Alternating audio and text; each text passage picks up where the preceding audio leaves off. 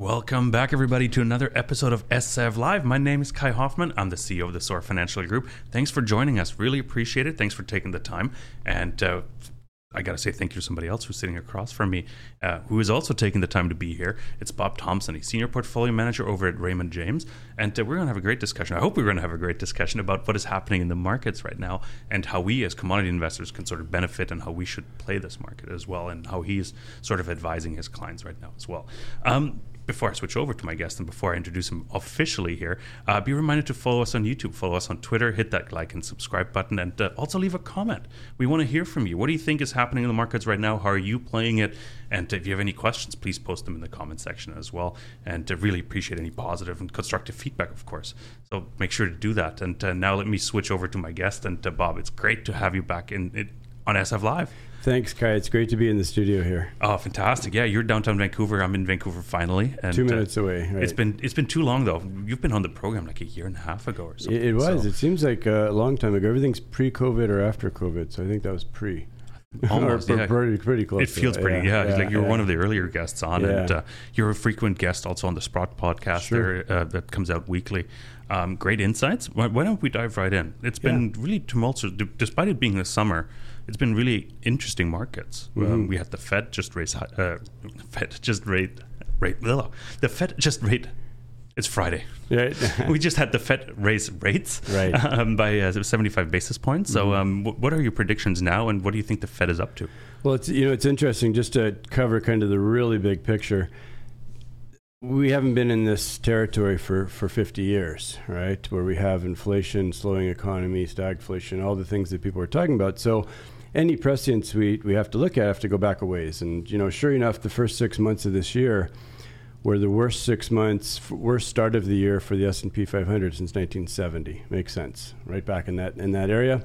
And, you know, I had heard, funny enough, that it was the worst six months for the bond market since George Washington was president, 1789. So we're, we're, we're going back a long way there, too. So interesting enough, you know, bonds, and we can talk a little bit about the bond market because it, it, it really – you know has some insights here. I think into into what's happening.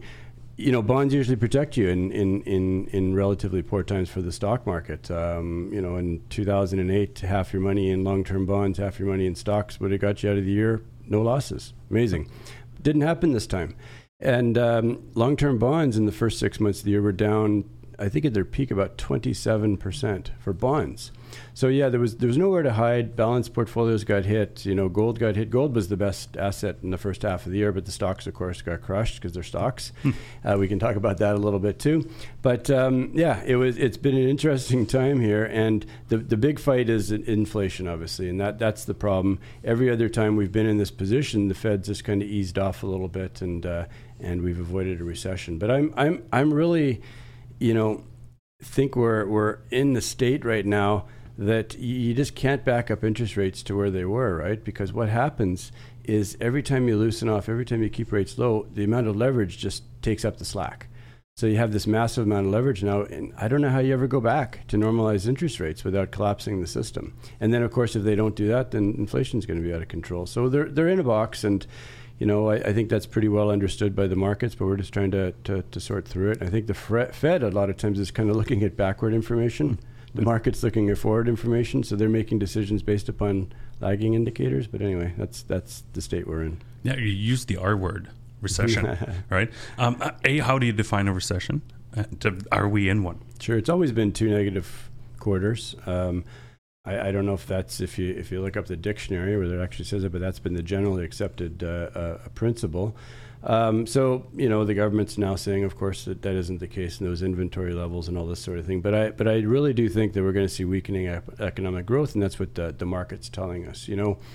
Um, the Fed doesn't look at that a lot since they have their, their models that they, they look at. And it doesn't really include what the market's telling us, right? George Soros had a theory of reflexivity that basically said when the market goes down, credit dries up, that makes the economy go down. So the tail wags the dog. The market uh, dictates what happens to the economy. And you know, I, I saw Stanley Druckenmiller on on uh, a little while ago. Probably one of the best money managers ever. He's made money in bonds, gold, equities, whatever the case is. And you know, he said he said the reason I've been able to forecast the economy better than the Fed has for my entire career is because they said I look internally in the market and I see what the bond market's telling me, what consumer staple stocks are telling me, discretionary uh, transportation, et cetera. And he said that is the best leading indicator about what's happening. Fed doesn't look at that. Yeah. So And, and this morning, and we're recording this on August 5th, Friday after market, but we had jobless report come out as well. So how, how does that fit in? And that was actually better than expected. Yeah, it was basically double what what, what was expected. And you know, I, I think what they're really going to have to start paying attention to is the um, number of people that are actually working. And the number of people that are actually working is declining pretty rapidly. So, you know, he- here, here's the theory: if if the economy is shrinking, which I do think the economy is shrinking, if the number of people working are actually shrinking more than the economy is shrinking, then the available workforce is, is less. So companies are shrinking, but they still need people, which is kind of a crazy scenario, right? Yeah. But but 10,000 people a day in the U.S. are actually retiring Social Security, going on Social Security. Um, lots of people are living in their parents' basements now, and somehow they've just vanished from the workforce, and they have a YouTube channel or something now that, that they're making some money from, or something like that, right? Whereas they were in the workforce Yeah. before, and so so the market it looks like they're kind of out of the workforce, and once they're out of the workforce, they're not employed, right? So what happens is um, is there's a struggle to find qualified employees. So wage push growth uh, uh, happens, which is what we're starting to see. Um, the economy is shrinking, but there's less workers. So it, there's all kinds of variables which are really, really pulling in opposite directions here. Well, I, I got to jump down that rabbit hole for a second. You mentioned like they're, disappearing from the workforce, and you walk around downtown anywhere, like it doesn't really matter.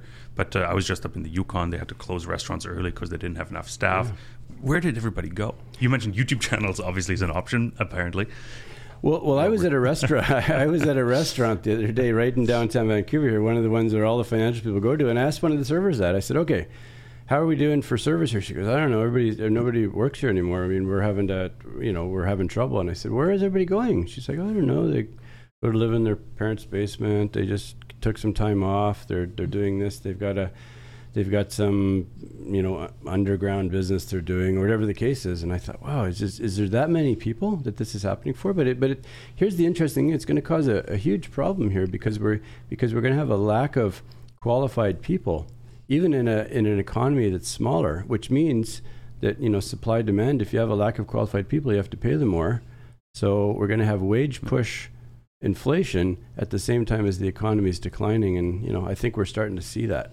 Yeah, definitely inflation. I think is not as transitory as some people might think. Mm-hmm. Um, although some of the supply chain issues were, are being solved, Sure. Yes. and but now we get wage inflation, right. which is going to trickle down and uh, affect the, the, you know, the CPI numbers. One one big one. I mean, the the Fed loves to pay attention to PCE, right? Which which eliminates food and, and energy, and and it's good because nobody eats or uses energy anyway, right? So Ah, food it's overrated. Food and energy don't matter. But anyway, that's that's the number they look at as the PCE. So hopefully we'll see those PCE numbers come down. But I wanted to mention something that I think really pertains to commodities and, and inflation going forward here, and and that is. Um, as we know, we see all the charts that show there's been very, very little capex in the mining sector. Yeah. It was the same in oil and gas. And you have a depleting asset. So, not just with the electric vehicle revolution, everything that's happening there, but supply is drying up dramatically, even if we don't get a lot more demand. And what is going to happen unless we start to have some capex? We start uh, is we're going to see soaring commodity prices, right? Everybody's been surprised at this oil uh, boom that's happened. But I think oil was the first one, and I think mining is kind of the next one to next one to come after that. If I and if I could just mention one thing, I love to study history. Yeah. You know, past is prescient. This happened to one sector where social and political barriers um, really, really hit the sector um, uh, in the mid 1980s, and that was the tobacco sector, Mhm. right? Uh, and when you think of it, how many people smoke now compared to how many did before, right? Yeah. Um, the barriers to entry were, were great to that industry because nobody wanted to come into it. They actually put a moat around the industry, but because of the political and social pressures on the industry. And, and the reason I say this is the single best performing stock on the Toronto Stock Exchange from 1988 to 2008 for 20 years was Rothmans, Oh. cigarette Yep. company. 12, they were up 12,000%, plus all the dividends, plus all the special dividends, plus the stock buybacks. And you think that's an anomaly. the U.S. market, with all their, you know, Apple and Microsoft, all these wonderful stocks that have had these significant price increases, the best performing stock or one of the best on the on the S and P 500 was Philip Morris during that time frame. So I think when you put social political barriers to industries, it actually makes that industry can make that industry way more profitable. We're seeing that in energy. Yeah, absolutely. In oil and gas, like there was an open discourse between, I think it was the president of ExxonMobil and uh, mm-hmm. the U.S. president. He sent an open letter. It's like, hey, you want us to spend that money, but you're not incentivizing us to do so. Right. Uh, absolutely. Absolutely. And it's the same in mining, right? Yeah. We, we see a company uh, recently that spent a lot of money in a decade defining a resource um, down in Chile and won't name the company, but uh, but you know they, they did their environmental impact study. Chilean government came back and said they weren't happy about how they were going to handle 20 chinchillas on the property, okay. and stock's down 85% now because they didn't get their their permits. Um, you know, there's a whole 10 years of work that's just been thrown out the window for now, and that's happening all over the place in, in mining, and that's going to be a big problem. So what we have to be careful of in our industry here is, you know, we could see massively increasing copper prices um, but we don't make any money in the juniors because nobody's getting permitted anyway. Right? Yeah, yeah good, good point. So, yeah. So, yeah. And uh, it brings me back actually at Oreninc We, we track all the financings. Mm-hmm, Come right. first rate hike mid March, March 16th, I think was the date of the first rate hike. Mm-hmm. Everything dried up. Mm-hmm. Like the index just completely tanked and mm-hmm. almost disappeared. And uh, companies are still struggling to raise money. Like, and brings me back, back back to a bit of a macro discussion again. More is like when do you see that change? Because it feels like everybody's waiting for the right. for Jerome Powell to say something, maybe hawkish, mm-hmm. dovish. Like I'm not sure what kind of signal they're actually looking for. And, and Kai, I'd just like to comment on, on your research that you do with regard to the financings. I use that myself because we have something called a mining clock, yeah. and the mining clock kind of tells us where we are in the cycle. And that's very, very valuable information as to you know where we are in the cycle. And if you recall, it was all pretty much all time highs back in September of 2020, right? Um, as far as the financings and that and you got to get a little bit wary when, when you see that right because that's a that's a euphoria not a euphoria but it's a it's an elevated optimism when you see that right yeah. so so um, at this particular time sure uh, not a lot of financing at all and you know people can call that points of capitulation sentiment is is absolutely terrible and you know that's where you really make make the money um, because the sector will turn it'll always turn and you know as you know I did a book many years ago. And you know, one of the things Eric Sprott mentioned in the book was he said, "I love the mining sector because the lows are so low, the highs are so high. The difference between the two is a thousand percent. No other sector in the world like that, right? So it will recover. It'll come around." Um, Powell's going to have to, maybe he won't do a 180 because that's embarrassing and they lose credibility. But there'll be this word and that word, and he actually did it this time, right? I mean, we we we stopped the forward guidance. We're going to be data dependent. Of course, if they're looking at current data and not leading mm. data, that's a problem because they're they're acting on well, something like today. We've been misled by data over the last two and a half years a bit, right? So I was like, I don't trust data in that regard. It, Especially jobless report, like all of a sudden it's double. A month before we actually missed the job report. Like, and all of a sudden we're at double. Right. Like, I'm, I'm starting to like I'm a bit confused by the data no, personally. I, I, absolutely, you're absolutely right. And and and just to go back to, you know, I, I pay a lot of attention to to Druckenmiller again, and he said he said, I used to look at the bond market, see what the bond market was telling me, but he said, and that's why I could forecast better than the Fed. But he said, it hasn't worked in 10 years. He said, because the bond market is not telling us the correct information because it's manipulated, right? They're, they're spending trillions of dollars in buying mortgage backs or buying long term or doing Operation Twist or doing that. He said, so how do you ever get any proper, um, you know, signals from something that's completely manipulated like that? And that's, that's that's what we've been seeing, and that that's been one of the one of the issues for a lot of money managers in the last ten years. Yeah, I would think that a rising bond market would mean a weaker dollar as well. Mm-hmm. But uh, we have a very strong dollar. We have a rising bond mm-hmm. market. It doesn't really fit together anymore. Yeah, it's like you, I, I, personally can't make sense of it anymore. It, it doesn't, and but but uh, I will mention the bond market because you know I, I, we are generalists. We look around at everything and then relay it back to commodity cycle. Yeah. And the reason we do that is we deal with a lot of mining executives that have have a substantial amount of net worth and want to preserve it. They don't want a binary outcome if the market goes against them again, right? So they preserve it. So we got to know what's going on in the markets and relate it back to, to commodities. But so what we saw in the first six months of the year is the bond market was getting destroyed because inflation was accelerating. Um, stock market was getting destroyed because economic slowdown, inflation was accelerating. Highly unusual situation. What we started to see about a month ago is things started to work the, the way they should work, and bonds started to rally so bond, so uh, yields went down on the, on the long end as stocks were still a bit dicey, and the reason for that is the the bond market switched from being worried about inflation to saying, okay, inflation is not really a worry. We're worried about a recession now, because in, recessions always kill inflation, right? So re- re- the recession will kill inflation unless something really weird happens this time. Um, I, used, I like to say unless something really wonky happens this time. Wonky is a really good economic Wonky term. Yeah. Yes. I'm sure it's the, def- the White House has a definition for it on the website. I'm sure. that's right. That's right. So, so I, I think you know the, the bond market's doing what it should be doing, going into a recession right now. It's telling us it's going to be recession. Yields are inverted, um, and uh, and and yields are coming down on the ten year. So. Interesting, yeah. And U.S. dollar, maybe just as a last thing as well. Like it seems super strong still because Mm-hmm. um, it is the world reserve currency. It seems like the money is not flowing into gold as it should be. It's flowing into the U.S. dollar. Yeah, you know, and and DXY is the is the symbol that people refer to. Um, you know, most of that is the Japanese yen, and you know they've been in QE for 35 years and will be forever. They're, you know, Japanese government's going to own all the stock market at one point. They own most of the bond market. So he, the yen, I don't know. You, it's really hard to compare it against that.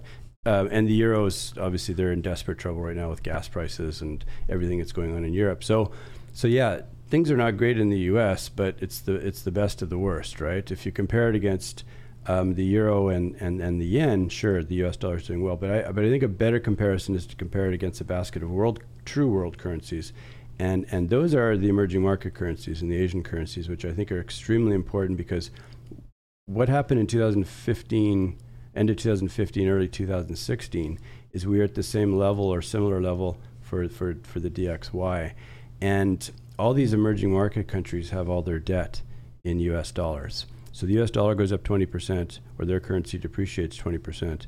Um, their debt just rose by 20% that they owe. Um, and that's going to break something. Something's going to break. It broke in late 2015, and if the dollar con- continues to go up here, something's going to break again. And as if we know anything about politicians and or the Fed, they only react after the fact. They're not proactive; they're reactive, right? So if something breaks, they'll have to they'll have to try to fix it, and that'll be getting the dollar down. Now let's, let's let's see what alternatives there are. Let's see if we can make a case for precious metals Sure, at this yeah, time, right? yeah. And it feels like we do have a very strong case for precious Mm-hmm. metals, given everything that's going on in the world, not just on the financial capital market side, but also geopolitically. I think gold should be the number one asset everybody Right. needs to own. Right. But I'm sure you've got a different case for that, or not a different, but uh, you, you have your own case for it. Mm-hmm. Well, you know, for a sector to any sector to um, uh, to to perform exceptionally well, things don't actually have to get better. They just have to stop getting worse, hmm. right? So that's why the point of maximum hawkishness of the Fed is very important. And I think we're past the point of maximum hawkishness. They, they still might be hawkish. It's two steps forward, one step back, always. But I think the point of maximum hawkishness is gone. So that means things have stopped getting worse for the gold sector. Again, they don't have to get better. They just have to stay steady and, and things rally pretty dramatically. So I, I think we're in that stage right now. You know, everybody knows the technical levels on gold, the 1675, et cetera. It seemed to hold at those levels. Um, I, I think something that's really important here is that um, we, we look at we look at how much money is going into the gold ETFs, Okay. right? Um, gold's been rallying here for a few weeks up until up until today. It's having a pullback. Um, no money is going into the gold ETFs, and it's actually still declining. And that is very very good information. Very good because you don't want the generalists to be in the trade yet. Right, you want them because they're tourists, right? They're tourists. They'll be in it this week and they'll be out of it two months from now.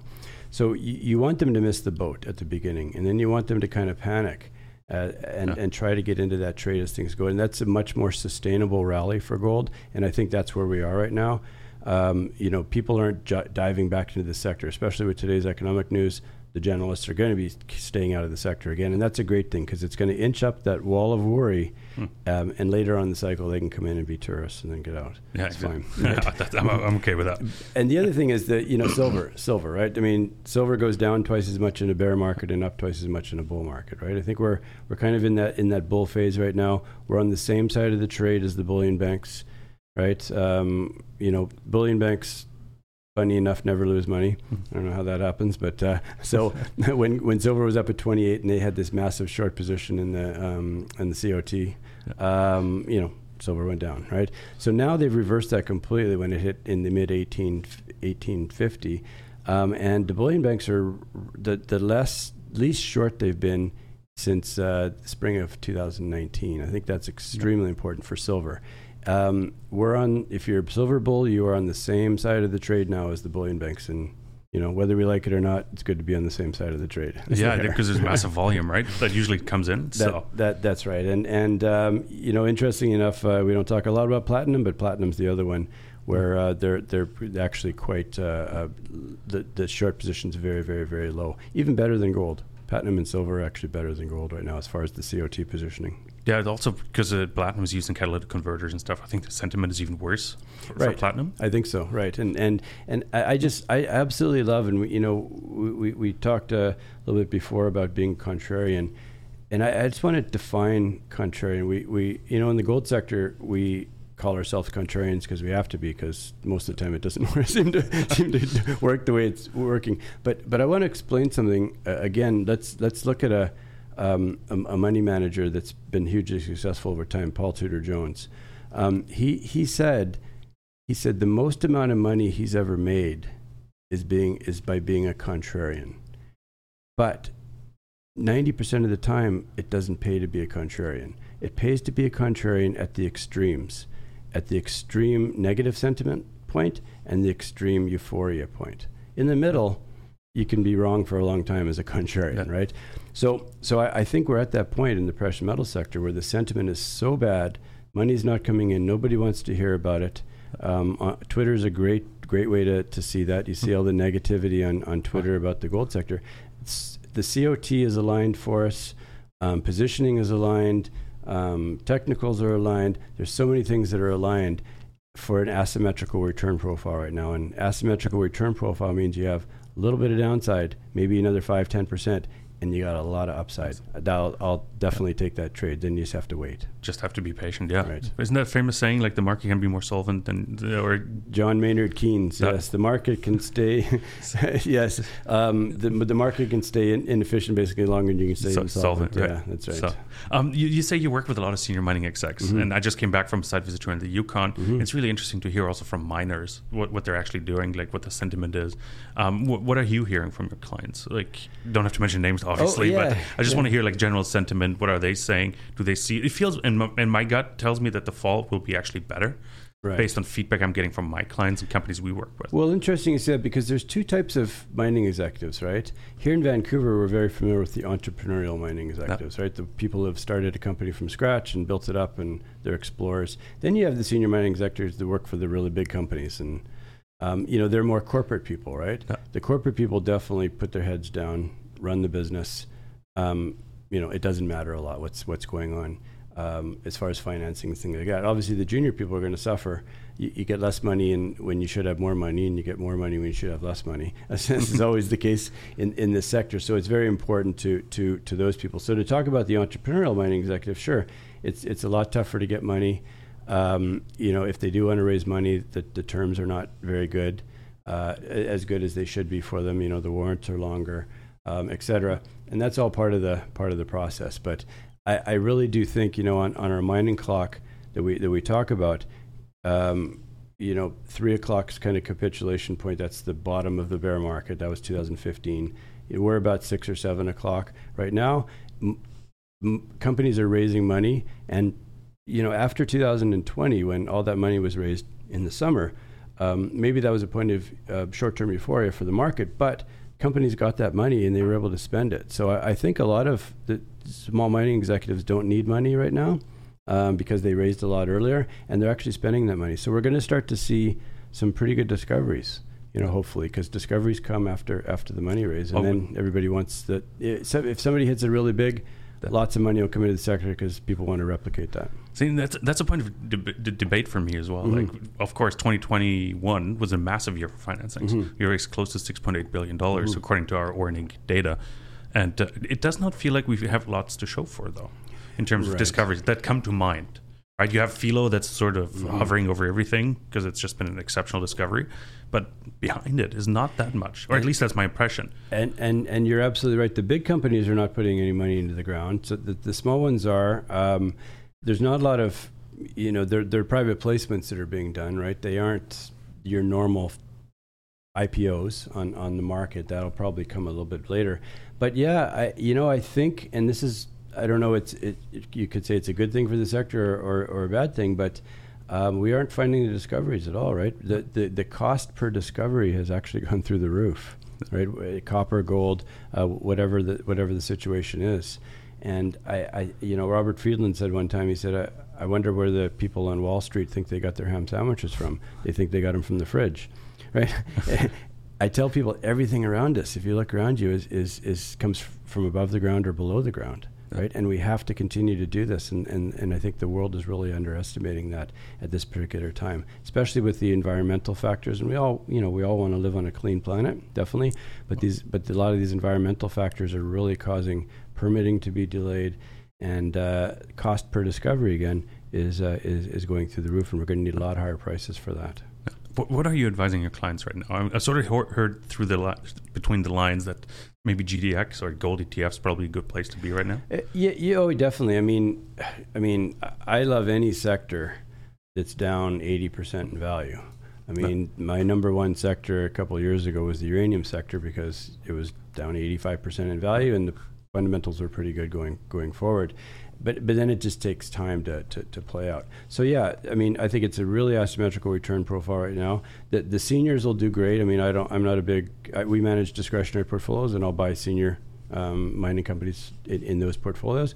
But yeah, the, the the, the the explorers right now that are all cashed up um, and are trading at you know 25 cents of NAV are, are going to be um, are going to be great places to be. I mean, those are multiples when you uh, when you start going up, and that's the great thing about a sector where the sentiment is so bad, is when things start to get better. I mean, that's your typical value investing. When things start to get better, what happens is not only let's say a company does cash flow and makes earnings, um, a, a mid-sized producer will say what happens is you get multiple expansion, right? So the stock goes up maybe twice as much as the earnings are actually going up um, so you get multiple expansion, plus you get money coming into the sector, plus things have turned around to the sec- for the sector, so your earnings are going up too. So not only are your earnings going up, but you're getting multiple expansion on top of that, which just magnifies um, your gains. And that, that's, that's kind of the secret to success with value mm-hmm. investing.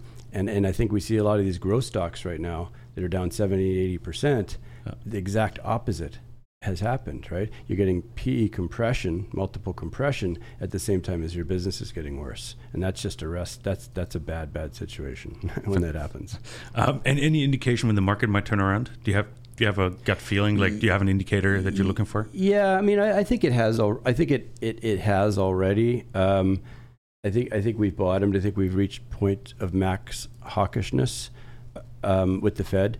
So they, they aren't going to do a 180, and it's not going to be easy, and it's it's always going to be two steps forward, one step back. But I think we're going to look back a, a, while from now and go, "Wow, this didn't really feel like a bull market, but things are up 100 percent." Yeah, right. You know, did, I, I see some stocks like climbing already. Yeah, like uh, we definitely look, just looking at some charts actually this morning as well.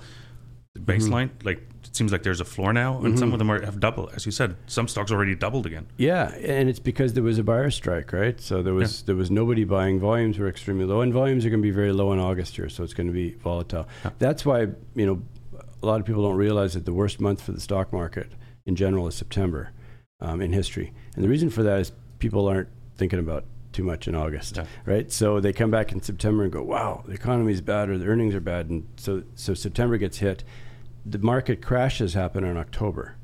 Um, that's because usually September's been pretty bad, and then people panic in yeah. October, right? so, um, so you know, this year I, I, wouldn't be surprised to see some pretty good volatility September, October. That might cause some dislocation. Something might break, and then the Fed will have to say um, they'll have to get a little more aggressive at, at reversing yeah. course. Interesting. Okay, yeah. Bob, thank you so much. It's been super insightful. Thank you so much for coming to the studio. Great catching up. Thanks for your time. Thanks, Kai. I hope to do it again. Oh, very soon. All we'll right. definitely have to get you back on. And uh, everybody else, we really appreciate your time. Thank you so much for tuning in. This was SF Live. We were joined by Bob Thompson. He's a senior portfolio manager over at Raymond James. Super insightful conversation. He said it's time to sort of maybe start deploying some capital. Be the contrarian. Be early. And it's mid-August right now, or early August. So you get probably a couple of weeks before things will start to heat up. That's my opinion, by the way. Um, and it charts tell me that it might be a good opportunity to actually start deploying right now because it uh, I see bottoming happening. Uh, thank you so much for tuning in. Make sure to subscribe, hit that like button as well. Leave a comment. We want to hear from you. And uh, we're, we're, we're over and out. It's Friday afternoon. It's time to head home. Thank you so much.